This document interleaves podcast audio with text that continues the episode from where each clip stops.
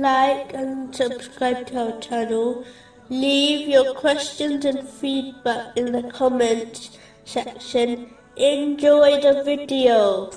Moving on to chapter 27, verse 25. And so they do not prostrate to Allah. Truly worshipping Allah, the Exalted, includes fulfilling the commands of Allah, refraining from His prohibitions, and being patient with destiny, according to the traditions of the Holy Prophet Muhammad. Peace and blessings be upon him. This includes the duties towards Allah, the Exalted, and those towards people, such as keeping one's verbal and physical harm away from the self and possessions of others. This is in fact the characteristic of a true Muslim and believer, according to a narration found in Sunan an Nasai, number 4998.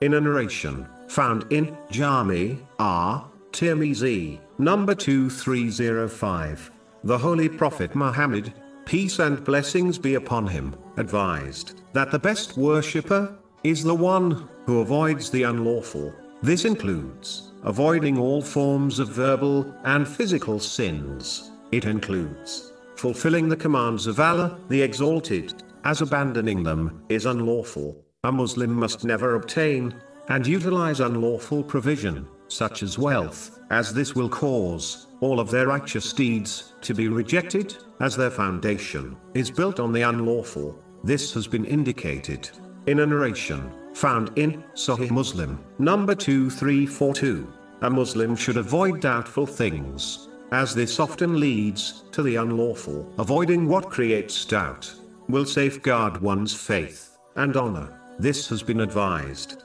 in a narration found in Jami at Tirmizi, number 1205.